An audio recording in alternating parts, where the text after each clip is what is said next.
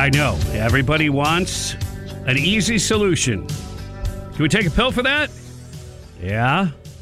What did we learn about pills? 653 on the Bob Rose Show. Thank you for tuning in. Greg Cassidy is in the house as well. And obviously, the story of the day at least 19 children, two adults dead following a mass shooting. Texas Elementary School, Uvalde, Texas, small border town, 85 miles uh, west of San Antonio.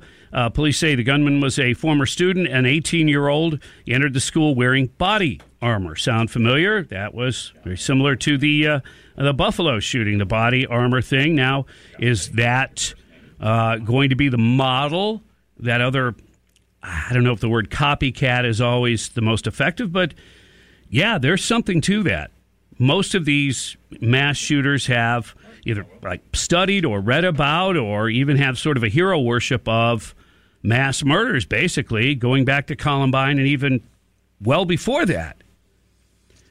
So we're Americans. We want to fix it. We want to fix it.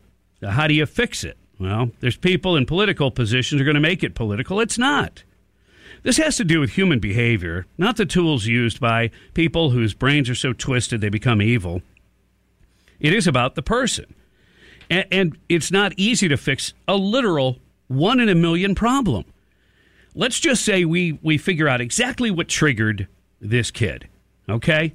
All, all the bits and pieces. Yep, he played too many video games. He had uh, untreated depression, uh, or he was medicated. He went off his medication. Whatever the case may be, let's just follow it all. And we go, okay, check, check, check, check, check. Now let's do our best to eliminate those things from society when many kids can watch and play video games and not have mm-hmm. the emotional fallout from it. Many take medication. It has clearly made their lives better, better in most cases. But is it worth the risk? Again, look at questions in terms of one in a million. You play the lottery thinking you might win, but the odds are about hmm. 13 million to 1. Right. So, what do we do? Let's go to the Davis Gainesville Chevrolet Skylines. And Will, you're on the air. Hey, uh, Bob. Thanks for taking the call and uh, appreciate what you guys do. And just sort of jumping in here, I'm a parent of two sons. Uh, one who's had issues, you know, with mental illness uh, for a while, and you know we've had to Baker Act him a couple times. One time in particular that I'll bring up, he was he was I think quite violent towards us, which he had never done before. He's a big guy.